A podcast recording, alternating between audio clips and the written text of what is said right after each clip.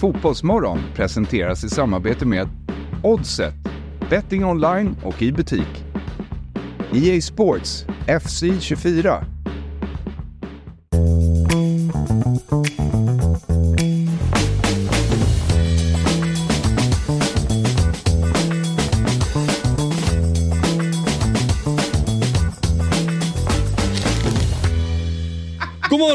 Och hjärtligt välkomna till Fotbollsmorgon. Jag är lite osäker vilken nummer det är, men jag tror det är 317. Vi är inte med dig i programmet idag. Är det onödigt att man säger det egentligen alltid? Välkommen till nummer. Det är så man... Jag har sagt fel någon gång. Och då blir det väldigt sjukt i huvudet. För då tror man att man har gått ett steg bakåt. Så det är nyttigt för tideräkningen. Har vi dubbelkollat att det är 317? Nej. För det var några gånger där i somras när alla var på semester. Det var vikarie veckan. Ja, vi kan ha rört till det lite. 12. Ja. Det tänk om avsnitt, alltså när jag tänker på det nu, om vi är 100 avsnitt ifrån, nej det kommer ju inte alls bli så, men tänk om typ avsnitt 420 skulle bli på 420 eller något sånt. Ja, just det. Jag stod och tänkte på det där utanför och tänkte, men det är ju rimligt, men sen, alltså, för jag vet inte, någonting i min skalle trodde att det var typ februari nu. Ingen aning varför. Att det är typ bara 100 dagar dit. Men nu när jag börjar säga det nu så kommer jag på att det är ju oktober. Mm. Du skulle behöva... Hade det varit sjukare än att så när kungen blev kung samma dag som prins Daniel föddes? Det är så svårt att jämföra. Men det är väl samma kategori kanske? Ja. 1-1 är sjuk. Ja. När Viktor går ut från porten. Fan, nu får vi våren ändå komma. I den näsblod. Ja. Nu börjar det faktiskt, nu är det ändå oktober vi har klivit in och det är faktiskt mörkt nu på morgonen. Ja, det är. Nu är det inte här ljuset man får när man åker in så här tidigt. Nej. Men annars är det bra med dig, Fabian. Ja, men det är bra. Och Robin också, välkommen till Fotbollsmorgon. Kul att du är. Ja, tack. Det är ju... Ja, men vi har, jag vet inte, David är ute. Jag tror David har varit på någon skördefest på Öland och serverat pizzor och sådär. Jag tror det är därför han är borta. Man vet inte riktigt med honom. Nej. Men vi har i alla fall ett jäkla program framför oss och vi har väldigt mycket att ta tag i. Så är det ju ofta. Också måndag när det spelas väldigt mycket fotboll. Fabbe, du skrev väl igår i en av våra chattar att vilken allsvensk dag. Ja, och det var inte... det var inte avsett att håna eller någonting för att ett visst lag förlora. Men det var ju... Det var ju jättestor dramatik på flera arenor och jag menar Värnamo vände mot Mjällby med en man mindre, Degerfors klappar ihop och Sirius gör 3 mål på övertid och det var ju många högintressanta matcher så. Bajen tappar sent. Det är ju då. Ja, fjärde platsen. Ja, såklart. Men jag menar mer underhållningsmässigt så var det ju en riktigt rolig allsvensk helg. I synnerhet igår då. Var det, om du får plocka ut en grej från helgen då, var det bästa? Alltså gårdagens allsvenska som helhet. Ja, men det går ju inte att blunda för Sirius vändning. Nej. Det är årets match egentligen. Stod du? Skrek du? Nej, men det är ju lätt att dra ner. Nej, jag var inte det. Så, men vilken... Och det var ju Bys avgörande också. Nu är ju Degerfors mer eller mindre ute. Mm. Så... Din då? Nej, jag håller med ur någon form av objektivt. Sen pajar det ju för AIK ganska mycket. Men det var ju kul att... det var bra match. Var det inte bra egentligen för AIK då? Att Degerfors verkligen... Du menar att man hänger av ett lag? En konkurrent ryker ju. Okej, du menar så. Ja, kanske. Eller du kanske bara menar att det inte var bra för AIK för att de förlorade? Nej, jag menade att för att Sirius vann. Ja. Men jag tyckte det var coolt i alla fall. Och det var coolt att det var här Mastodontfilms Mats som fick avgöra också. Min sista spark som vi tagit upp tidigare. Att andra gången han får skina. Ja. Det var jävligt nice. Ja. Var det det bästa? Som svar på min fråga. Vad är det bästa med det? Du har ju varit iväg. Ja, det har ju varit lite av en dimma för mig den här helgen om jag ska vara ärlig. Ja, okay. Men ur tv-synpunkt så har det bästa varit att ha sett Liverpool Tottenham och sen inte ha behövt följa det här idiotiska snacket på Twitter där folk tror att det är konspirationsteorier och sånt där. Alltså för mig är det... Tror någon... Alltså om man börjar tro att det finns domarkonspirationer mot lag... Ja. Då ska man ha ganska mycket torrt på fötterna tycker jag. Ja. Du pratar nu alltså om offsiden då, som alltså Luis Diaz bortdömda mål. Alltså jag i det här fallet menar jag det, och det jag tycker det blommar upp ibland från olika ligor. Det här är liksom inte ett lag eller något så här. Men det är alltså, jag tror att det är få saker får man tänka så här, ni behöver ju sluta titta på den här sporten. Men jag är helt tappat greppet. Ja, jag tänkte också det lite starta om sitt liv. Kanske. Ja, kanske en liten installera om. Ett års paus från det här och sen se det här med lite nya ögon. Men det är och varför är det alltid Liverpool? Därför du får kämpa själv här, tror jag. Men så här. Eller det kanske är för att det finns så många som man nås av det. Men om det är... Barca anklagar väl folk. Nej, folk anklagar väl Barca för också vara i maskopi med alla domare, va? Eller? Ja. Jo, i alla fall för några år sedan. Jag vet inte nu, det är ju UEFA-låna och allt det där. Men... Dålig ordvits. Ja, verkligen. UEFA-lån. Ja, det är exakt samma det. Ja. Men... Just det var exakt. Mm. Men det är kanske att det är så många så det blir att man nås av dem. Mm, det var ju verkligen i alla fall för mig som man har mest svensk Twitter eller X-flöde. Så det var ju, via Playstudion fick ju klä ganska mycket skott för eftersom att de, för hela den här händelsen, och det var ju väldigt mycket skit som slängdes från supporter och så.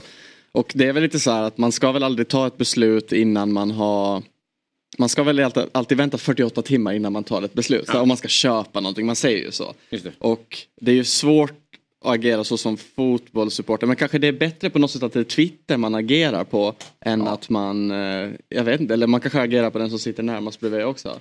Ja. Nej, men jag avkräver ju inte rationella reaktioner från folk direkt efter matchen. Det menar jag verkligen inte. Men det finns också nivåer i idiothelvetet. Mm. Ja, vi kommer i alla fall komma in med på Premier League, och vi ska prata allsvenska med Axén och sådär. Och vi ska ju faktiskt ha med Sirius segerskytt också längre fram i programmet. Då vi! Ja. Vad kul! Ja. Oj, vilken kul reaktion! Ja. Undrar om han har nåtts av sin lookalike. Det blir kul. Ja, vi kanske kan förbereda lite grafik på det då. Kanske det. Ja. I alla fall, vi säger grattis idag till Maja Ivarsson, fyller 42, vet du om det? Är det The Sounds? Här har det googlats, det är rätt. Och en grej till, hon har ju också skrivit Hej Hej Monika. Okay. Jaha, wow. Mm. Det här är inte googlat, jag hade ingen aning. Okay. Ja, men du brukar väl vara inne och ha lite koll på vad som är med i köris. Ja. Det har jag pratat om, men Hej Hej Monika innehåller en av de finaste raderna, tycker jag.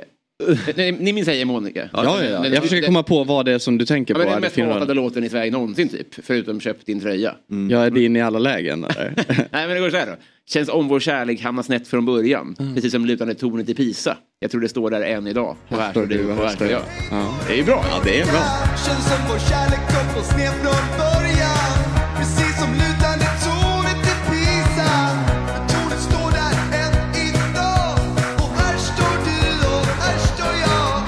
Ja, snyggt Maja Ivarsson. Och grattis. Och Ferry Svan fyller också år. Världens bästa timmerman. Världens bästa sport. Det är en helt otrolig sport. Har du kollat på den någon gång? Nej, det var någon jag fick upp det. Så var det just Ferry Svan. Slaktade ju. Ja, fullständigt. 27 år. Ja. Är det ett namn som är skapat i Vinterstudion? Ferry Svan. Vad pågår?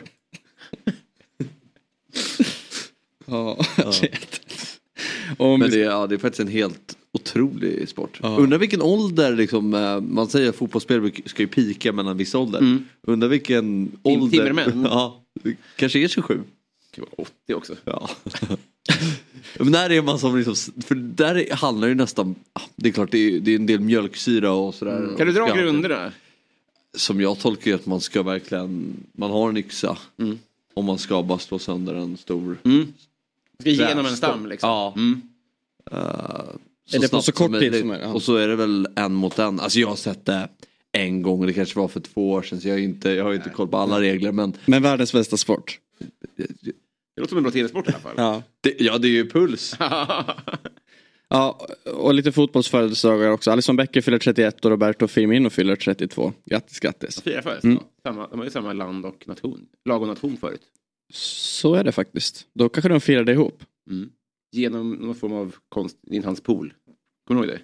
Allisons pool, ja. Vad var det? Det var något väldigt religiöst dopceremoni. Just det. Var det Firmino som döptes i Allisons pool? Eller var det Allison som döptes i Firminos pool? Eller var det Allison som döptes i sin egen pool? Tänk på att det är 7 på morgonen. Ja, precis. Här kastar jag in samma, precis som hans Timmerman-regler här, så minns jag inte riktigt. Men jag såg det bara en gång. Apropå det, jag hade en tanke bara. Jag tänker inte att vi ska prata mer om Ryder Cup som spelades i helgen. Vi pratade ju ganska mycket om det i fredags och du var inte så intresserad av golfen. Och så, har du nåtts av någonting apropå det, Robin? Vem som vann? Du har ju 50% chans att gissa rätt. Övriga världen. Ja, Europa vann. Men jag satt bara och tänkte på det, apropå det igår kväll. Att också kommer jag att tänka på det nu när du sa det här med den här timmersporten. Mm. Att vilka sporter, eller har ni någon sport som ni hellre, som ni tycker det är roligare att kolla på än utöva? Nästan alla, va? Men tycker du det är roligare att titta på fotboll än att spela? Uh-huh. Nej, det gör jag inte såklart. Men det är väl handboll då. Ja, handboll och curling. Curling? Ja. Mm. Den är bra. Ja. Ja, men jag tycker till exempel det är roligare att titta på fotbollen och spela. Ja, det gör inte jag. Nej, men till exempel då apropå golfen. Jag kollar ju på det, men jag är inte lika som Jesper och Axel lika manisk i att titta på golfen på det sättet. Jag tycker ju ändå jag tycker fortfarande det är roligare att spela golf än att titta på Ryder Cup golf. Men det är intressant faktiskt. Ja. Väldigt intressant. Dart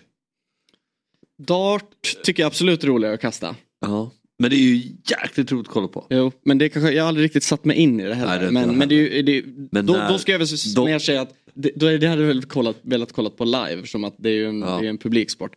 Vi kan väl koppla in Alexander Axén på ämnet och fråga, finns det någon dart då? Föredrar du att kolla eller utöva? Jag föredrar att kolla utöver att utföra det, för att jag har inte tålamod och jag tycker när man missar att det är inget roligt liksom. Och titta, det har blivit någon jävla gift för mig. Jag prioriterar ju dart för fotboll just nu. Oj. När missar du tavlan senast? Ja, men det gör man aldrig. Jo. Kan jag berätta att man gör? Var tredje gång ungefär. Man missar ju inte hela tavlan. Man kan ju vara uppe vid siffrorna och snurra om man siktar på en dubbel. Men man missar ju inte tavlan, det gör man inte. Nej, det är faktiskt skillnad att få 0 poäng eller sätta tavlan. Typ på köket. Ja. Hade man litat på Axén och sätta handplatan på tavlan och litat på att han inte skulle träffa handen. Ja. Men vad då menar du? Det beror på vem som sätter dit handen, kan jag säga. Ja. Fabbe. Det är en timmergubbe, då är det kört. Sen får du säga själv. Men har du någon sport du föredrar att utöva utöver att kolla på det? Hur är det med fotbollen? Om du går tillbaka till dina unga år då? Jag var ganska slö när jag spelade fotboll. Så jag blev till slut högerback. Och så kände jag att 1 meter till höger så kan jag stå och skrika på folk. Och stå och skrika och springa. Så att, men jag tycker att det var roligt att titta än att spela faktiskt. Mm. Ja, vi går över på fotbollen då. Fabbe, jag nämnde här i början av programmet att Fabbe skrev igår i en chatt att det var, vad var det nu, en otrolig allsvensk dag igår. Skriver du under om det? Absolut, det är det här som är allsvenskan, att allt kan hända och så mycket svängningar, och det kommer fortsätta svänga ända till omgång 30 typ. Och jag håller med Fabbe där. Igår åkte Degerfors ut, för det går inte att repas efter en sån där grej, det är inte omöjligt. Det är ju, vinner BP då, då är AIK tillbaka på kvalplats. Och man trodde ju någonstans att den där derbysegern skulle innebära att AIK var klara. Men så säkert allsvensk kontrakt. Men ja, om vi kan väl börja med matchen på Hisingen då, där Häcken spöade AIK med 2-0, Fabbe. Mm. Vad tänker du om matchen? Det var ett Häcken som återigen var tillbaka och var sådär bra. Anton Saletto sa väl efter matchen att han tycker att det är det bästa laget i Allsvenskan. Ja, det tycker jag också, att de är när de vill och är noggrann. Och igår tycker jag faktiskt att de var tillbaka. Det kanske inte var... Jag tycker AIK styr upp jättebra den här matchen. Men jag tycker Häcken kändes lite på nyttfödda och kanske mer inser allvaret i det här. Och börjar ta lite hårdare jobb och är lite mer ödmjuka inför en match. Men det är en jämn fotbollsmatch. AIK styr upp bra och sen är det ju... ett jättemisstag som avgör. Mm. Så... Du tänker på första målet? Ja, ja. Vem ska... Är det Sotte eller är det Nordfält? Vem? Men det är väl Nordfält, tycker jag. 100%. Men tycker du att han borde fullföljt och fortsatt gå ut, eller borde han aldrig kommit ut? För nu stannar han ju i mitten. Mm. Erselov får helt... Det känns som Sotte stannar av när han ser Nordfält. Ja. Eller ja... Nej, vi kan väl... vi kollar på, vad säger du, Axén, om situationen? Nej, men så var det ju att det kommer en lång boll. Han vänder sig om och ser att Nordfält på väg ut. Och då blir han lite bekväm och inte spelar helt 100 klart. Han gör det till 99%. Det är fortfarande Nordfälts fel, absolut. Och han kunde ha gjort det lite bättre. Men nej, det där är ju såklart supertungt när man ändå har gjort det ganska bra fram dit. Att släppa in sånt där. Ja. Det var ju bättre om Häcken hade fått gjort ett häckelmål med 4 överhopp och en inspel och sen står någon rullar in den upp ett mål. För det där tar ju mentalt otroligt hårt såklart ju på AIK-spelarna i det här läget. Så att... man har inte råd med det, men det är därför man ligger i botten, för att man gör såna här misstag. Mm. Kan man prata om att det kan vara lite av en derbybaksmälla, att man ändå kommer från en seger mot Djurgården och... Någon sa till mig att de har alltid haft svårt matchen efter derbyn, för de vinner ju oftast derbyna, och sen att det har blivit en svår match.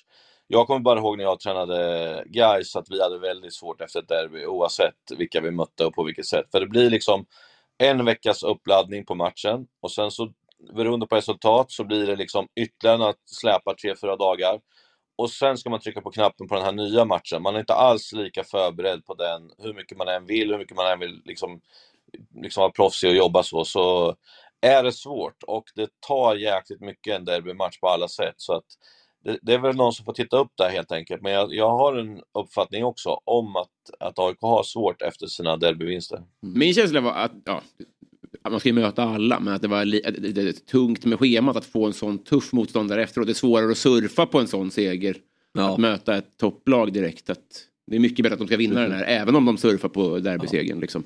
Jo, så är det ju. Sen kan det samtidigt vara, om vi skulle säga att de hade ett lag i botten som man förväntar sig att de skulle kunna vinna mot, att man är då lite sliten och inte med huvudet, så kan det vara sämre att förlora mot dem. För jag tror att spelarna ändå, hur vi än vänder och vrider på det, så tror jag att de vet att Häcken har förlorat en match på hela säsongen hemma. Alla vet att det är jättesvårt att komma dit. Och då kanske det är liksom lite halvskönt ändå att fick inte till det perfekt, men det var ändå mot rätt lag, om man säger så. Spelarna var ju lite hängiga efteråt, jag pratade lite med dem, men samtidigt sa de att det är inte de här matcherna vi ska vinna. Typ så att jag fattar hur de tänkte och så, men jag hävdar också i Allsvenskan, det är ingen match nu som är klar, för när man går in i hösten, det blir så konstiga saker som händer liksom, och vi kommer väl till det sen, men hur man kan tappa när man är hemma mer och leder och såna här saker, men det här är höst på något sätt alltså. Det finns ingen logik i någonting, och jag kommer ihåg när man själv satt som tränare och räknade lite på det där, att skönt, nu är vi klara, så har det varit någon gång när man helt plötsligt var tokindragna i det där liksom, och det är jävligt jobbigt, och sen när man sätter sig i situationer där man inte själv kan påverka, det kan man göra genom att vinna, men du kan inte liksom påverka att något annat lag förlorar helt plötsligt, så att det blir strul. Det är den värsta situationen man kan komma i faktiskt, att man inte har egna händer. Hej, David Fjäll här från Dobb. Jag vill tipsa om att Eurotalk är tillbaka som podcast, helt fritt där poddar finns. Vi spelar in ett nytt avsnitt varje måndag. Så när du lyssnar klart på Fotbollsmorgon och vill höra mer om den internationella fotbollen, så finns vi där och dyker ner tillsammans med dig, mig, Martin Åslund, Christian Borell och Marcelo Fernandes. Eurotalk finns fritt där poddar finns. Dagens avsnitt görs i samarbete med Telia, som gör det möjligt att samla alla dina favoritsporter på ett och samma ställe. Följ bland annat Premier League, Champions League, seriespelet i SHL och slutspurten i Allsvenskan. I Telia Play-appen sänds alla matcher live, men går också att se i efterhand. För 649 kronor i månaden får du dessutom tillgång till film- och serieutbudet inte bara hos Telia, men också hos Viaplay, TV4 Play och HBO Max utan extra kostnad. Så, att samla sporten smartare och dessutom få en massa extra på köpet, det är Telia. Ett poddtips från Podplay. I Fallen jag aldrig glömmer djupdyker Hasse Aro i arbetet bakom några av Sveriges mest uppseendeväckande brottsutredningar. går vi in med hemlig telefonavlyssning och då upplever vi att vi får en total förändring av hans beteende. Vad är det som händer nu? Vem är det som läcker? Och så säger han att jag är kriminell, jag har varit kriminell i hela mitt liv. Men att mörda ett barn, där går min gräns. Nya säsongen av Fallen jag aldrig glömmer på Podplay. Skulle du säga, eller du nämnde ju att Degerfors förlust, att det blir stöten för dem, att de kommer inte klara sig kvar. Men om man kollar upp i toppen då, Häcken nu på 50 poäng, 1 poäng efter Elfsborg, 2 poäng efter Malmö. Malmö ska ju spela ikväll. Finns det, är man fortfarande aktuell för guldet? Ja, Elfsborg ska ju också spela. Mm, just det. De måste vinna alla, tror jag. Det är inte säkert att det går ändå, men jag tror att de kan inte ha ens ett kryss, då kommer det inte gå, utan de måste vinna alla matcher som är kvar. Är det en godkänd säsongen då med topp 3 och Europa League? Det är ju såklart, men jag tror när man tittar på truppen och kvaliteten så tror jag att de tänker, vad fan har vi gjort? För att de har ju bjudits in massa gånger men inte tagit det liksom. Och jag tror lite som dig Fabbe, att de har inte riktigt varit ödmjuka i det, utan de har gjort på 90-95% och det går inte i allsvenskan, så är det bara. Så jag tror att de har många matcher där de ångrar sig lite, och även att Högmo kanske ångrar sig lite, att varför roterar jag inte kanske lite mer. Sen det var ju viktigt att Chilufya fick göra sina första mål, alltså, som skulle ersätta Sadik Traoré. Jag menar, det var ju har varit en stor spelomsättning på de där offensiva positionerna, alltså. Viktigt att de får lite utdelning där på de nyförvärven som de har plockat in. Djurgården då, Fabbe? Nej, men de körde ju diket efter den där derbyförlusten, och det är ju svårt att rädda upp det efter det, och jag tycker ju att det är väldigt märkligt att man startar med i princip samma startelva. Vad sänder det för signaler att starta med 10 av 11 spelare som spelade derbyt? Var det bara Harris som inte... Ja, och så ge en ny chans efter det som presterades på Friends. Jag hade svårt att liksom känna en motivation till den här matchen, just med tanke på att man spelar med i princip samma startelva. Men det är kul att Bergvall får hoppa in och rädda upp det. För det var ju ingen rolig tillställning. Det var ju ett Halmstad som kan göra 3 mål i den här matchen. De har ju bjuds ju på en del frilägen, och Djurgården var inte, kom inte upp i nivå. Vad skulle du säga då, Axén, från ett tränarperspektiv, att kan man motivera att Kim Ottale slängde ut 10 av 11 spelare från derbyt? Man kan ju säga att man ger dem en chans till revansch typ, om man vill vara snäll typ så. Men när man har tränat lag som Djurgården så är det ju så många som är så bra, så att där kan man göra byten. När jag tränade Örebro och Gais, då hade jag inte så mycket att välja på, utan då blev det också att man sa oftast den här revanschgrejen, man bygger lite på det, att visa att ni inte är så dåliga typ. Så att man kan alltid se på det på olika sätt. Och vad som är rätt och fel, det vet jag inte. För på min tid, då var det liksom så viktigt vilka som startar. Men jag tycker att efter något VM här så blir vi mycket vilka som avslutar. Liksom att man får in en känsla av att är du med sista halvtimmen så kommer du kunna vara med och verkligen påverka ett matchbild. För det är då det öppnar upp sig. Så att, det är ju lite hur man ser på det. Men jag vet inte, om man hade struntat i AIK-matchen och satt ut det här laget, så tror jag inte Fabbe hade varit så negativ. Repetera det gärna. Om du hade sett det här laget, om jag hade bara visat den här startuppställningen i en match mot Halmstad och skit i att de mot AIK innan, så tror jag inte att du hade varit så negativ. Nej, såklart inte. Men så kan man inte säga. Men om de hade torskat med 0-2 mot Halmstad, hade inte du också tänkt att det var lika vansinnigt att skicka ut 10 av 11 då? Ja, men jag är inte sån här som berättar efteråt hur man ska göra, för då vet ju alla det. Utan jag tänker att man utgår från någonting och om man ska säga efter derby, för att Djurgården förlorar ju alltid derby mot AIK. Det spelar ju nästan ingen roll hur dåliga AIK är. Nej, så är det ju, och det hade man ju räknat med på förhand, men att det får se ut så. Nej, men det håller jag med om, men samtidigt har ju du en loser-mentalitet. Om du åker till Friends och tänker att vi kommer ändå få stryk, då är det ju inte konstigt att spelarna tycker så också.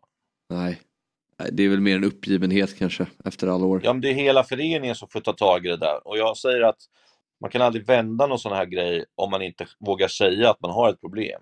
Nej. För om man hela tiden pratar om det finns inga spöken och det är inget speciellt och det är så här, och så ser det likadant ut match efter match. Hur ska du då kunna liksom reda ut det? Det är bättre att säga, vi klarar inte av att slå AIK, vi är jätterädda för dem och det blir jättedåligt. Hur gör vi nu? Ja. Men Halmstad då, om man vänder, vad tror du det känns? Alltså formen är ju jättedålig. Formen, alltså kollar man förra säsongen i Superettan, det var ju inte så att Halmstad flög under hösten heller. Vad är det som gör att, tror du att Halmstad återigen gör en ganska svag höst? Nu lyckas man ju ta sig upp till Allsvenskan, men jag vill minnas att man inte var så himla bra under hösten heller. Det kanske var för man hade ett poängsaldo som var tillräckligt och man hade råd att förlora, men vad var det som hände där? Att det är just höst. Alltså man börjar spela på ett annorlunda sätt. Och jag tror att Halmstad spelar på det där sättet från start. När alla andra pratar om sina utvecklingar och processer, så kommer man in i sista 10 omgångarna så spelar de annorlunda för att man ska få procent på att man ska vinna och så. Och det där gör Halmstad hela tiden. Jag tror att de har ingen MX till att lägga in, utan de går på max från början. Mm. Och jag tycker att både mot Djurgården och Elfsborg så gör de tillräckligt bra för att få kanske 4 poäng. Ja. Och de har fått 0. Mm. Och det är det som gör att jag tror att det där blir tungt i huvudet alltså för Halmstad. För att åka hem med liksom en bra prestation igen, det är skitsamma i det här läget när man är spelare. Utan de känner ju själva att de dras sakta men säkert neråt. Och några av dem där var väl med det året de åkte ut också, trots bra försvarsspel och allt det där. Så att just nu så har Andreas Johansson ett jättejobb att göra med spelarna för att... Mm. Mentalt och ja, helt enkelt prata om att det har varit tillräckligt bra ändå, men de är illa ute just för att inte studsa med dem nu helt enkelt. Alec, vad hade du på Herman Sjögrell innan gårdagen då? Mastodontfilms Mats som Robin tog fram för länge sedan. Jag skrattade som fan jag såg det alltså. Det kändes ju han slår inlägget till 2-2 som är helt magiskt. Och sen får han sätta 3-2. Jag tänkte flera gånger i sändningen säga att liksom, han var ju nära att nicka in det mot AIK. Det var ju då det hände egentligen. Man tog upp den här bilden och Robin kom på det där och liksom, så att det här var nog extremt skönt för honom med tanke på just den missen på nick. Och nu fick han vända på det liksom så. Ni har ju pratat väldigt mycket om hela säsongen egentligen, Sirius, att man spelar bra men man får verkligen inte utdelning. Nu har man ju ändå, ja men man slaktade, vilka var det man slaktade med 7-0 nu? Varberg, och så nu får man med sig en sån här vändning. Är det helt enkelt så lätt att peka på att det, alltså att det jämnar ut sig på något sätt över 30 omgångar? Jag tror ju inte på det där jämna ut sig. Däremot tror jag på att om man gör bra prestationer och jobbar hårt så får man marginaler med sig till slut ändå. Och det är ju mot Värnamo med, de halkar i straffområdet och de gör mål liksom. Så att de är inne lite ändå i det här att de liksom får det tillbaka, samtidigt som man kanske tycker lite för mycket synd om sig i andra matcher när man har tappat idiotiska tapp liksom. Så att, men det här att det jämnar ut sig, jag fattar, det är många som säger det, men jag tycker inte att det gör det. Men däremot så har de nu jobbat till sig marginaler på ett otroligt sätt, och när 2-1 kommer, då tänkte jag så här, undrar långt det är kvar, för Degerfors, de var nog redan liksom på väg hem och så här. Så kom 2-2 och då tänkte jag, fy fan, nu kommer de åka. Och sen så hör jag bara så här, det är inte sant typ så här. Så bara tittar man ner, då är det 3-2 igen liksom. Så att de var ju liksom inne i det då, Sirius. Så det är klart att vinner man med 7-0 och sen vinner borta match med 1-0 på slutet, det ger ju en form av självförtroende också, ett tro på någonting, fast de inte spelade bra igår egentligen. Robin, om du skulle få designa ett mål du själv gör i sista sparken, hur skulle det se ut? Hur likt det målet igår skulle det varit? För jag tycker det där är verkligen det optimala målet att göra. Alltså i slutminuten. Ja, det är snyggt. Alltså verkligen. Det är bra på, det är folk som slänger sig och sånt där. Så jag menar just att det dröjer lite. Bollen är ju på väg till honom ett tag. Mm. Och så man märker nu kommer han skjuta. Verkligen och skriker, ge mig bollen. Ja, nu kommer han att skjuta.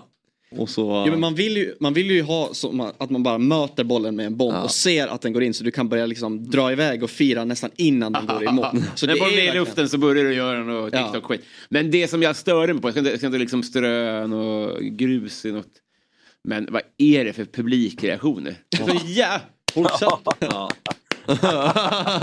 Ni kommer aldrig uppleva något fetare fotbollsdrama. Ni sitter och biljardapplåderar.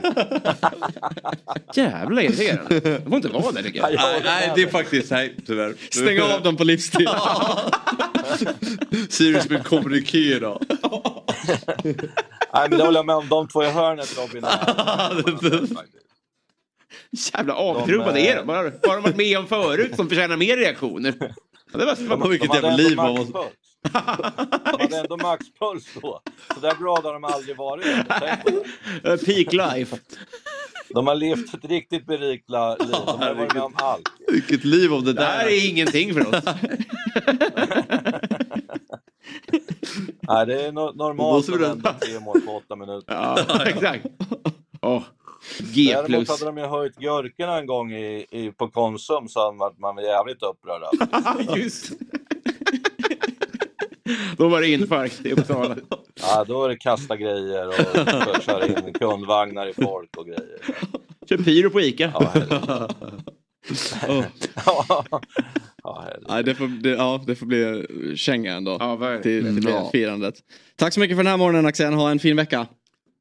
Ja, vi kämpar på. Vi ses i Malmö ikväll. Ja, det gör vi. Ha det bra. Vi frågar Mastodontfilms Mats. Han har alltid koll på vilka Mastodontfilmer som gäller. Mastodontfilms Mats? Mastodontfilms Mats? Mm. Vi tänkte hyra en rulle. Mastodontfilm. Har du några tips? Ja. White Earp 324. Ben Hur 453. Krig och fred 345. Och Det rätta virket är upp mot 356. Så någon av dem borde väl gå bra. Han kunde sina mastodontfilmer. Ja, tack för tipset, Mats. Och Mats, han bara ryckte på axlarna sådär charmigt som bara våran mastodontfilms Mats kan göra. Fotbollsmorgon är sponsrat av EA Sports FC 24. Hösten är igång på riktigt nu, Axel. Vad tänker du på då? EA Sports FC 24 är nämligen här, och det nya kapitlet av The World's Game. Glädjen är här, Axel. Okej, men du tänker så. Samtidigt så vet du ju ändå någonstans att dina barn kommer ju vinna mot i FC 24 snarare än du tror. Ja, så kan det ju definitivt bli vad det lider. Men just nu är jag faktiskt vassare. Så låt mig leva på de villkoren så länge det varar. Okej, men ska vi ta en match då? Vi kör AIK båda två och så möts vi på exakt samma villkor. Ja, mer än gärna. Jag som trodde att den stora glädjen redan hade kommit, men då ligger den ju framför mig. Det ska bli väldigt fint att slå dig, även om det kommer bli konstigt då att tvåla dit Gnaget. Jag kan säga att jag har hunnit öva en del, redan slagit Myggan till exempel, och dina sparringspartners är ju inte så bra, säger du, alltså dina kids.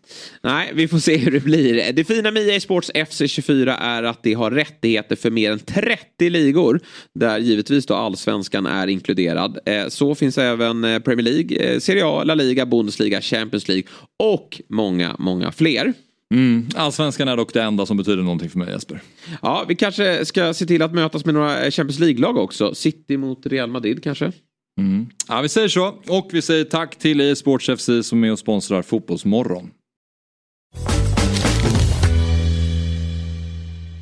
Hjärtligt välkomna tillbaka till Fotbollsmorgon. Vi går in på timme 2 av programmet tillsammans med Viktor Enberg, Fabian Ahlstrand, Robin Berglund och Myggan är i studion. Och vi ska prata lite om Premier League-helgen med dig, Myggan. Mm. Och jag kan förstå att du har vissa tankar och varit ganska besviken och arg när du har stått där hemma. Du står väl ofta när du tittar på match? Eller en polare. Jag står ibland. Ja. Det är en polare som står, han står i varje match. Det var din polare som står, sorry. Jag är lite för lat för att stå. Jävlar vad lat. Vi ska ju faktiskt också inom väldigt kort tid ha med oss Jonas Eriksson och få en liten mer expertanalys, eller man behöver inte kanske vara expert för att säga att det var onside Luis Diaz mål, men vi ska i alla fall prata med honom om det och den situationen och Premier League med dig som sagt. Men jag tycker att vi ändå kastar oss in i din trippel till att börja med, som vi gör tillsammans med Oddset.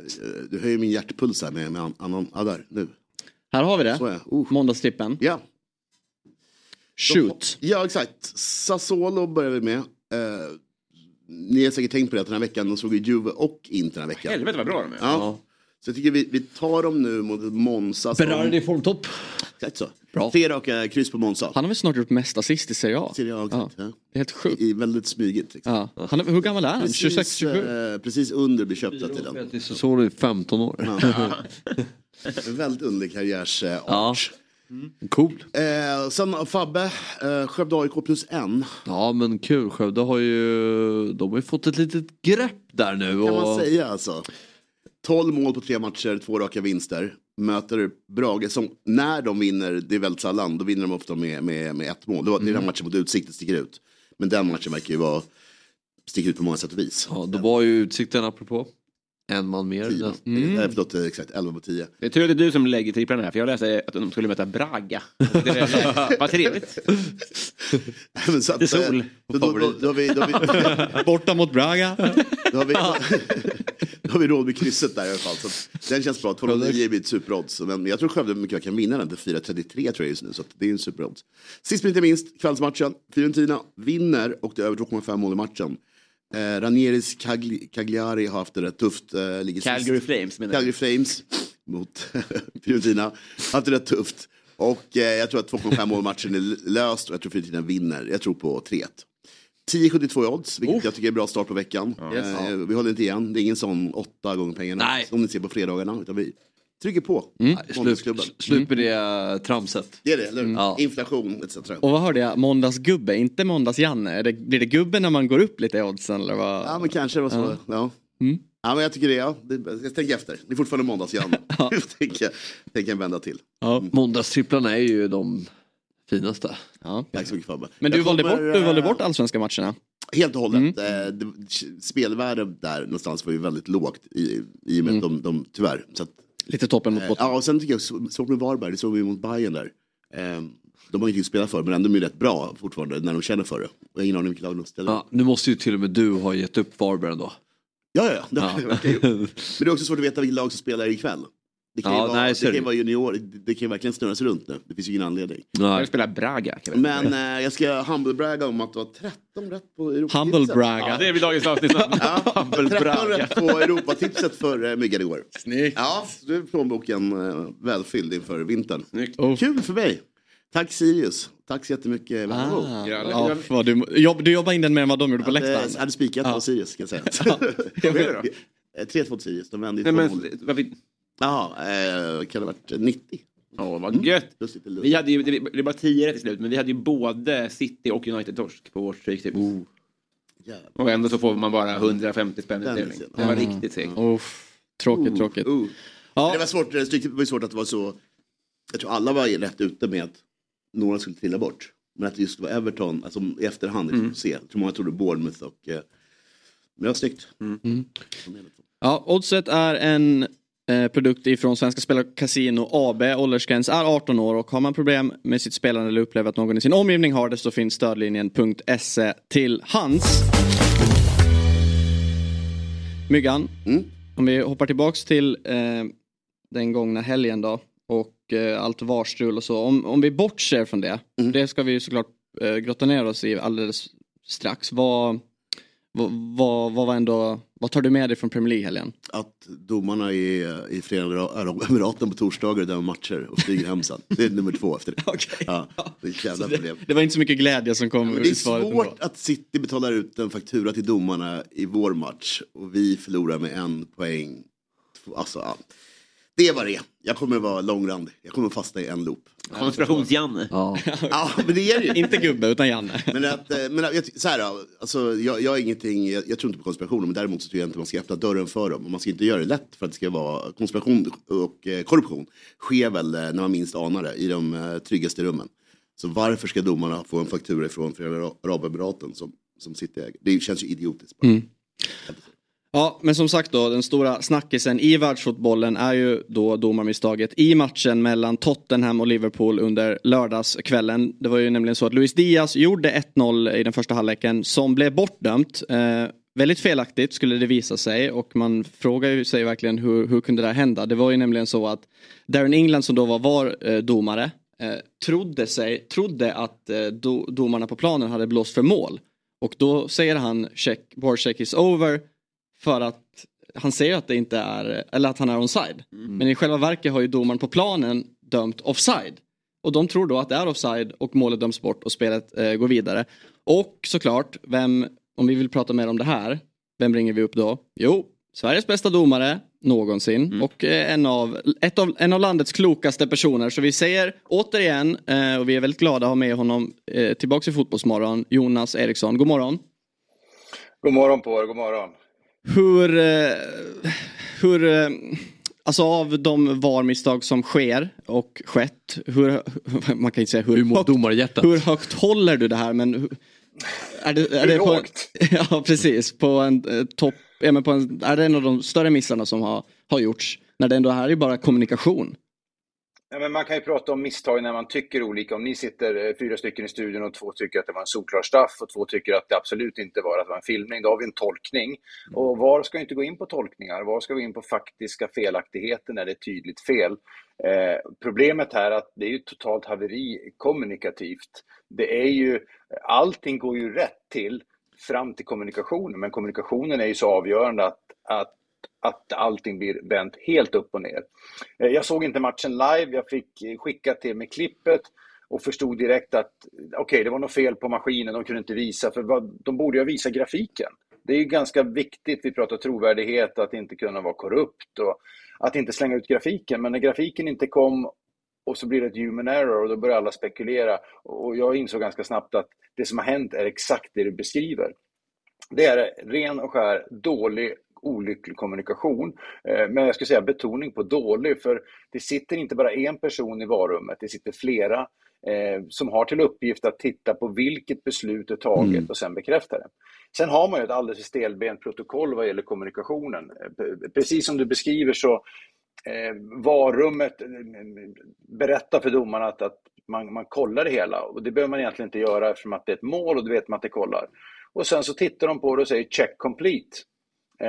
Decision confirmed, och det är det standardvokabulär som används, och det innebär då att ja, men allt är okej.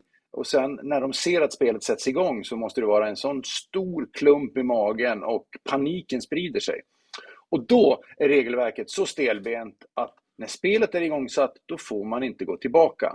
Det gäller regelbokens tolkningar. Det innebär att har man sett en straff så ser man det när spelet är igångsatt, får man inte gå tillbaka. Det enda man får gå tillbaka för, det är en armbåge, att någon spottar på någon eller att man har gett fel spelare gult eller rött kort. Det får man gå tillbaka hur länge som helst i matchen. Men här, med sunt förnuft, sitta i bussen och se det här är på väg att krascha, men jag kan fortfarande stoppa det. Då får man ju lov att säga, hörni, vänta.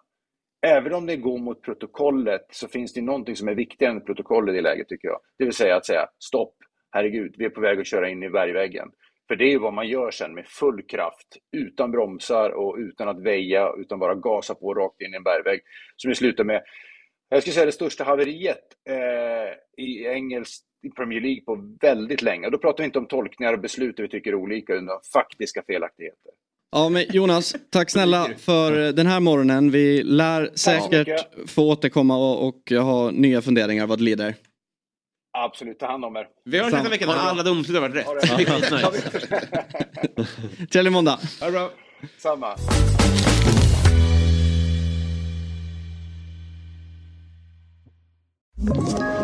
Ett poddtips från Podplay. I podden Något Kaiko garanterar röskötarna Brutti och jag Davva dig en stor doskratt. Där följer jag pladask för köttätandet igen. Man är lite som en jävla vampyr. Man har fått lite blodsmak och då måste man ha mer. Udda spaningar, fängslande anekdoter och en och annan arg rant. Jag måste ha mitt kaffe på morgonen, för annars är jag ingen trevlig människa. Då är du ingen trevlig människa, punkt. Något Kaiko, hör du på Podplay. Därför är gardinerna. Nu hörni, ska vi gå vidare till något lite mer muntert. Det var ju så, Robin, att man som barn drömde man ju om att vandra ut på planen med en av sina favoritspelare. Verkligen. Och först och främst, som maskot är det ju man är. Har du fått vara det? Aldrig. Har du gått ut på stadion? Nej. Nej. Drömde om det? Ja, självklart. Du är ju klart en lillgammal som barn. Ja, just det. Hur som helst, en person i alla fall som vet hur det känns att vandra ut bland stjärnorna, det är 10-årige Frank Lund. Det var nämligen så att i lördags gick han ut på planen inför 40 000 åskådare på Goodison Park när hans Everton tog emot Luton Town. Tråkigt med resultatet i matchen, men nu väljer vi glädjen. Och det är en otroligt mäktig grej. Och nu är det nämligen så att vi har med oss Frank och pappa Jonas. Så vi säger god morgon och välkomna till Fotbollsmorgon. God morgon, god morgon. Först och främst då, berätta. Hur var det att kliva ut på Goodison Park, Frank? Var det som du tänkte dig? Ja, det var roligt. Ja. Det förstår jag. Ja. Vem var det du fick hålla i handen? Jag fick gå ut med Romana. Ja. Fick man, hur gick det till då? Själva, fick man välja eller blev man utplacerad med en spelare? Hur funkar hela?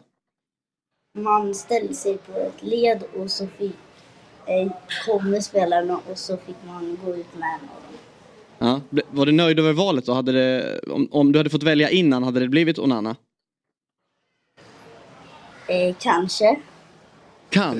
Ja, lite kryptiskt där, va? Sa han någonting till dig då? Pratade han med dig?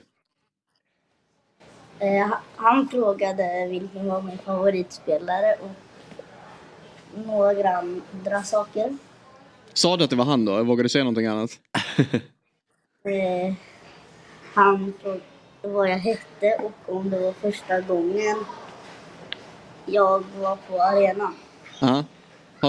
Var det då? Eller har du varit på Goodison Park förut? Nej. Ja, vilket otroligt sätt som första gång. Ja, vilken debut. Ja. Jonas, vad säger du då? Hur stor var avundsjukan? Ja, men det var väl någon slags pojkdröm för mig själv som gick i upplevelse med min egen son. Så att och på något sätt kändes det som en skön revansch efter alla år av lidanden som jag har orsakat både honom och hans syster genom att dra in med den här klubben. Så, det är ju helt sjukt. Det är ju Anders Limpars fel där 95 liksom, när jag var 11 år och lyckades se min favoritspelare vinna hem ett FA Cup-guld. Liksom. Då trodde man ju att det var för en klubb som skulle vara överläsning i toppen. Men det här är väl höjdpunkten utan tvekan sedan dess, men ska vara helt ärlig. Nej, hur gick det här till? Varför fick du Frank göra det här? Vi skulle bara åka och kolla på matchen. Och så åkte vi med Swedish Toffees.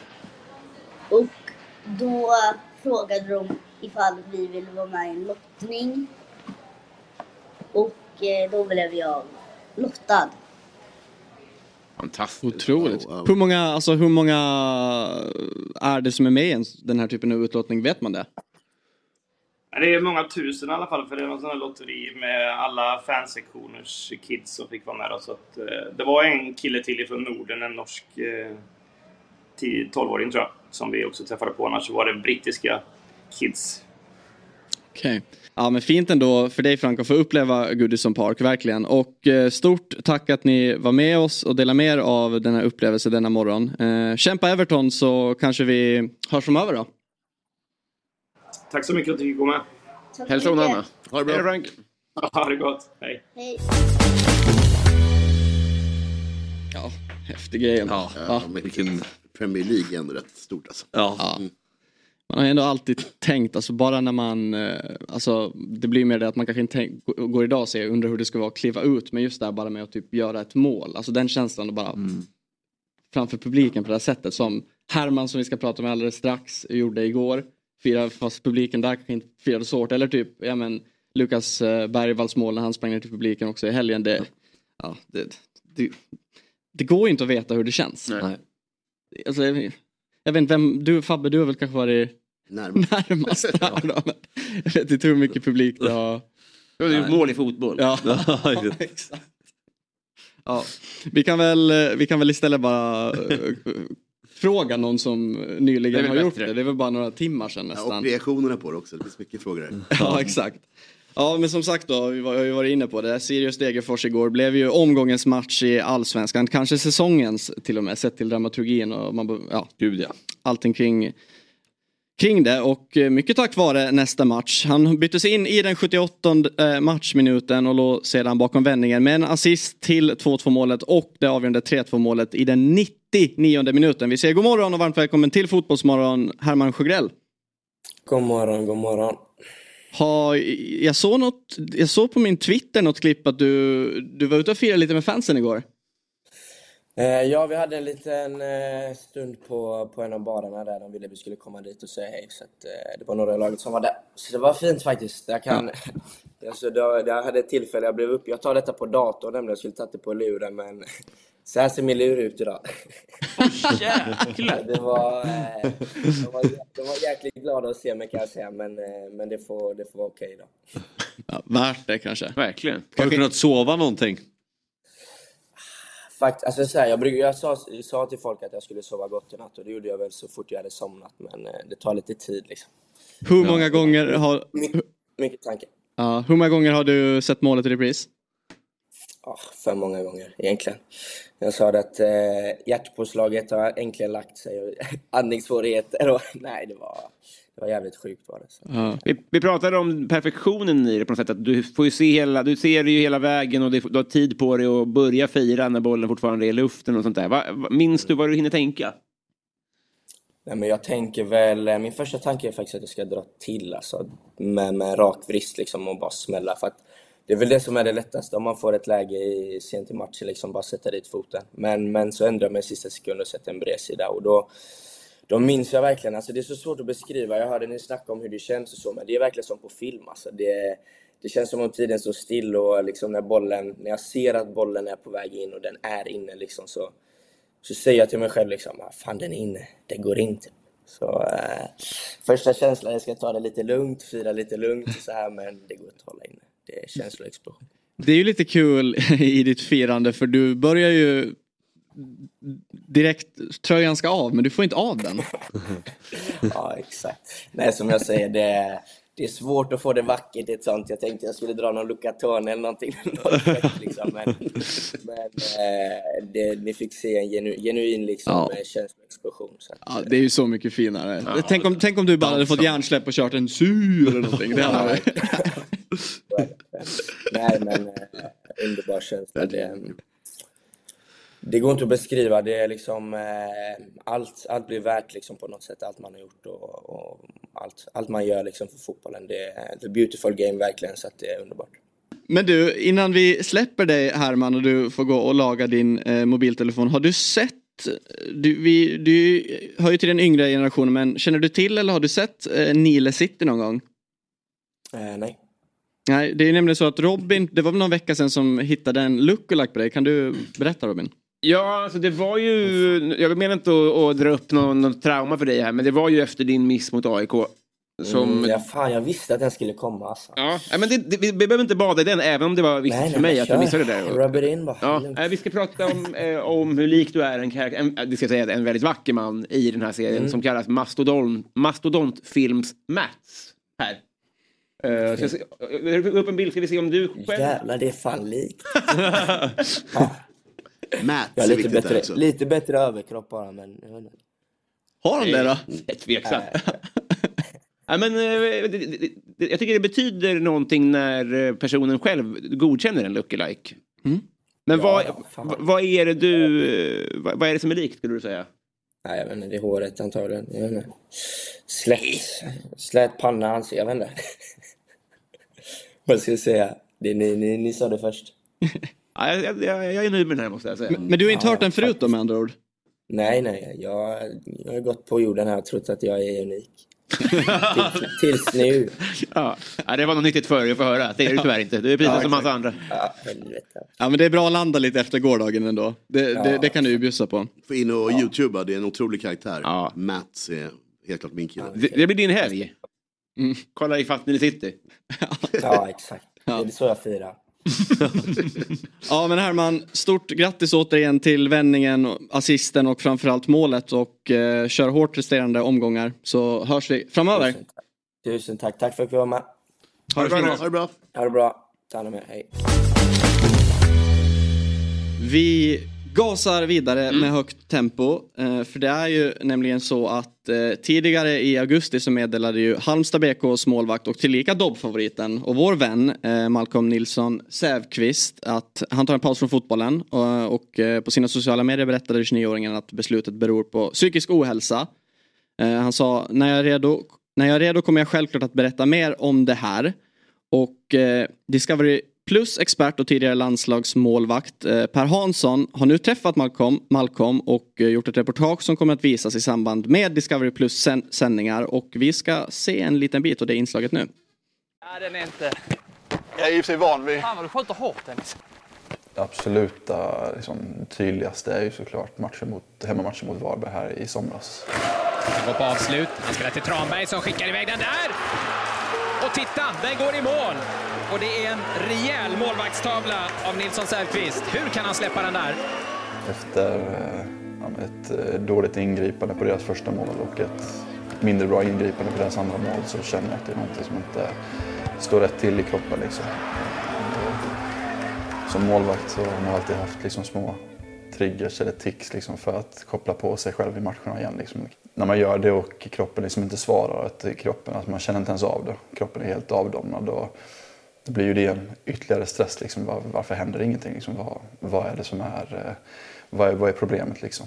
Sen blir det en situation där det blir ett friläge för Varberg i 2-0 underläge och jag går ut och gör en räddning liksom och får efter det liksom säkert en liksom adrenalinkick som gör att det bara kokar över fullständigt liksom. Och därefter är det ju en blackout liksom. Ett inslag som sagt kommer att kunna ses i sin helhet då i Discovery Plus sändningar framöver. Och nu har vi även med oss Per Hansson som varit ner och träffat Malcolm. Vi säger god morgon och välkommen till Fotbollsmorgon, Per. God morgon, tack. Trevligt att få med. Kul att ha dig med. Ja, men först och främst då, hur var det att åka ner och träffa Malcolm och få göra det här inslaget? Nej men det var ju lite tungt var det ju såklart. Det är ju ett tungt ämne att prata om, något ämne som egentligen har varit ganska mycket tabu. Vi vet att det finns överallt, inte minst inom idrotten, men det är ingen som egentligen har vågat prata om det öppet, i alla fall inte någon som råkat ut för det. Jag har pratat med Malcolm vid ett par tillfällen i telefon innan och jag har fått höra hur han har mått och vad han kan tänkas ta vägen och allt det där, och jag tycker ändå att jag har sett framsteg bara i de telefonsamtalen hela tiden, men att få åka och träffa honom och höra det egentligen ligger till och vad det är som har hänt egentligen, det tror jag var bra. Och jag kan väl också säga att jag tycker att Malcolm var otroligt bra i den här intervjun, öppna sig fullständigt, berätta hur saker och ting ligger till och vad som har hänt och vad som ligger till grund för det som har hänt för honom då. Hur viktigt är det att fotbollsspelare berättar om psykisk ohälsa? Som du säger, det är ju ganska tabu ändå. Ja, men det har ju varit det. Det är jätteviktigt. Vi vet ju om att det finns i samhället. Det är ju bara att titta på folk som inte mår bra, som är sjukskrivna, som har mycket ångest och psykisk ohälsa. Och det finns inom idrotten också. Och det är väl kanske ännu tuffare inom idrotten med tanke på hårt granskade alla idrottare är, oavsett dam här eller om det är golf, fotboll eller hockey. Så att den finns där. Jag tror det är viktigt att det kommer ut ett exempel som verkligen är med om det och som verkligen kan prata från hjärtat. För det är lätt att vi från sidan pratar om att det finns och att det är jobbigt. Men jag tror att om du aldrig har varit där så djupt inne i det som man har varit så går det nog inte riktigt att sätta sig in i det. Nej, men... Du säger att det är svårt att sätta sig in i det, men du som ändå är före detta målvakt, kan du på något sätt känna igen dig på ett annat sätt än kanske vi som konsumerar fotboll och har, bättre koll på utespelandet? Ja, men det tror jag. Jag har ju själv, och det har jag väl varit tydlig med, att jag har aldrig varit så djupt nere i det som Malcolm varit. Jag har också haft mycket prestationsångest, många tunga dagar och kanske egentligen ganska många matcher där man mer har känt en lättnad efter matchen än en form av glädje. Så jag kan verkligen sätta mig in i hans situation. Och jag tror att det i allmänhet för fotbollsspelare är det tufft. Man är väldigt hårt granskad, men i synnerhet från målvakt. Det räcker att man gör ett misstag på match så är det i stort sett kört. Det spelar ingen roll om du gör 10 bra räddningar efter det. För om det kostar dig 3 poäng så är det du som ska stå där och säga detta. Så att jag tror väl att jag vet att jag kan sätta mig in i det. Jag kan förstå känslorna. Och det är väl ganska mycket jag saknar med varje elitfotbollsspelare. Men just den där känslan att 2-3 sekunder efter ett tungt misstag när man inser att det där var mitt mål. Den känslan saknar jag inte överhuvudtaget. Det fanns många jobbiga stunder i min karriär kring detta också. Blir man mer utelämnad som målvakt? Ja, men det blir man ju. Jag brukar säga att det är som att vara ett lag i ett eget lag. Och det är lite speciellt det här med att man är kanske en målvaktkonstellation med 2 målvakter och en målvaktstränare. Och så ska man fightas hela tiden, man ska konkurrera med varandra samtidigt som man måste stötta varandra. Och jag tror att det är ganska många som kommer att se det här reportaget som är målvakter idag som kommer liksom känna igen sig i allt det här. Sen hanterar man det på olika sätt. Vissa går in i sig själv, vissa behöver prata om det. Vissa håller det bara för sig själv, vilket jag tror är svårt att klara av över tid. Men det är klart att de positionerna, oavsett sport, när du är helt utlämnad så då tar du lite hårdare, och målvakt är väl en sån roll. Det är intressant den här tabu pratar om och att det på alla sätt är jätteviktigt att folk pratar om det. Vad är din bedömning av hur mycket, hur skadar en karriär att gå ut och vara ärlig med sånt här? Alltså varför väljer folk inte att göra det? Tror du att det kan hindra framtida värvningar eller kontraktsförlängningar eller sådär? Ja, men det kan säkert vara en del i det. Jag har funderat mycket kring detta och det kan jag titta på mig själv och min karriär när jag mådde dåligt och tyckte att saker var upp och ner och sådär, så var inte jag, gick inte heller ut med det. Men jag pratade med min fru om det, med mina föräldrar delvis om det, och att jag liksom fick lufta mina tankar där och då. Det har inte Malcolm gjort och det kommer ni se i reportaget också. Och jag tror att det blir en ännu tyngre börda att bära då. Men som du säger, det kan ligga till grund för det. Alltså att vad tänker klubbarna? Kommer jag få ett nytt kontrakt? Är det svårt att gå utomlands? Och sen också det här att man inte vill erkänna sig svag. För att för många som är i den situationen så tror jag att de tänker om sig själv som att ja, men jag är inte tillräckligt stark för att klara av det här. Och det är ju egentligen inte det handlar om, utan det handlar om hur man hanterar det. Så att det är säkert en bra aspekt den du har, och jag funderar kring andra saker kring det. Och jag tror att just det här att öppna sig och visa sig svag, om man nu kan säga så, även om inte det är så, den ligger nu till grund för att många faktiskt inte pratar om det. Ja, verkligen. Viktigt ämne att beröra. Från när kommer inslaget sändas, vet du det? Ja, men vi sänder det ikväll. Vi ska ner, eller jag ska också ner till och göra Malmö BP ikväll. Vi har ju måndagar där vi har lite längre sändningar. Så att det kommer vara ett ganska långt reportage med Malcolm, en 9-10 minuter. Och det ska han verkligen ha beröm för. Hur han var väldigt ärlig och öppen och berättade precis vad han tycker och tänker. Och det är ju, jag tror alla ska vara tacksamma för att han har gjort. Så ikväll blir det och sen blir det väl lite diskussion kring och runt detta. Malmö BP ikväll klockan 18.30 börjar sändningen. Det ska vi inte missa. Och ja, du ska väl ta ditt pack och resa ditåt, antar jag. Alldeles snabbt. Ja, men Malmö är en bra resa, det är ganska nära det. Men absolut, vi ska ta oss ner dit i regnet, för det regnar i Skåne just nu. Ja, vi ska kolla på det. Och tack så mycket för att du tog dig tiden, Per. Kör hårt ikväll. Ja, tack så mycket. Ha det bra. Myggan, vi ska tacka dig. Tack. För vi har ett kort segment kvar faktiskt innan vi avrundar. Så vi ska byta plats på dig och slänga in Otto som är redaktör för Fotbollsmorgon, som gör att programmet ens existerar och rullar varje morgon. Men han är ju också redaktör för kanske ett av våra viktigaste segment, nämligen Sveriges sämsta förlorare. Nej. Bästa förlorare, ja. Vad sa jag? Sämsta. Ja, just det, snurrigt. I alla fall, välkommen hit. Tack. Du satt här senaste genomgången var det i torsdags. Ja, det var det. Mm. Och du har en liten uppföljning från helgen. Ja, nej, men det har hänt en rolig grej i helgen. Och senast vi kollade på tabellen. Det finns ingen tabell att kolla på nu. Det orkade inte slänga ihop. Bra. Men då hade det ju två lag utslutits. Men det var ju på grund av VO. Det får man ju inte ha. Nej. Men vi kan sätta i lurarna. Jag blev väldigt glad av en video som jag snubblade över. Och den kommer från Vittsjö. Som ni kan se så står det ju. Delar de konto? Nej, det gör de inte. Men det är första segern. Och då ser det ut så här.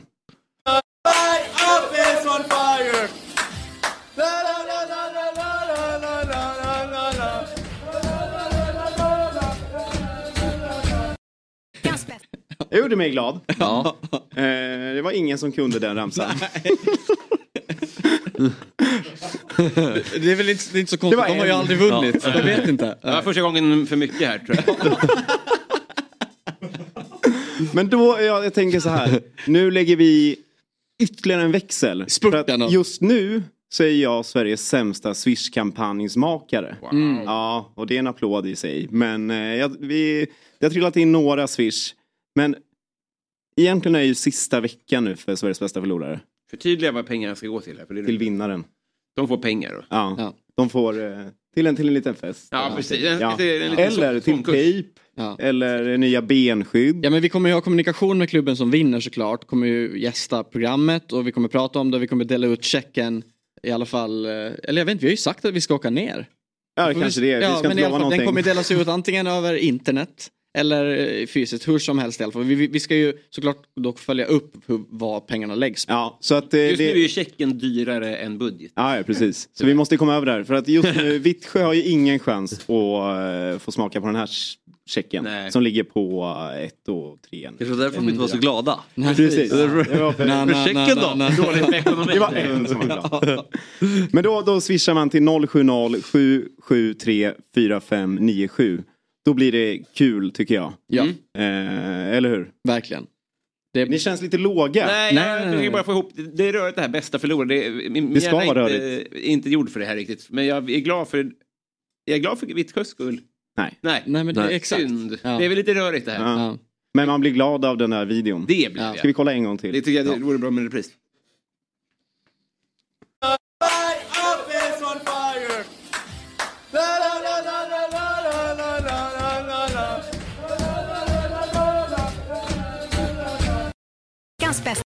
Vinterdojer och det är äcklig brunn i mitten. Såg du det? Jämkloggen. En gång till. Du kom inte hela med upp förra gången. Så vi är värd en gång till den här brunnen. Jävligt.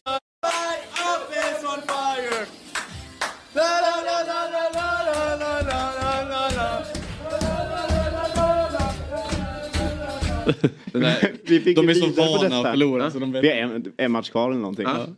Nu kör vi. Ja men fint. Och kom ihåg att lägga upp switchen en gång till. Ja. Bra numret en gång till. Ja. Det är nytt nummer. Gått igenom nummerbyte och sådär. Så att jag måste se det. 070-773-4597. Pengarna går direkt till vinnaren av Sveriges bästa förlorare. Ingen annanstans. Så är det. Där har vi det. Fotbollsmorgon, måndag, går i mål. Det blev lite en lång körare idag. Trots att det inte var David som satt här. Vem kunde tro det? Ja. Mm. Men kul har vi haft. Vaknar han också. Ja. Kul har vi haft, Fabbe. Ja, gud. Det är och vet du vad det bästa är? Att det är ett nytt avsnitt imorgon. Helt rätt svar. Fotbollsmorgon är tillbaka imorgon 07.00. Missa inte det, vi ses då. Hej då! Fotbollsmorgon presenteras i samarbete med Oddset, betting online och i butik. EA Sports FC 24.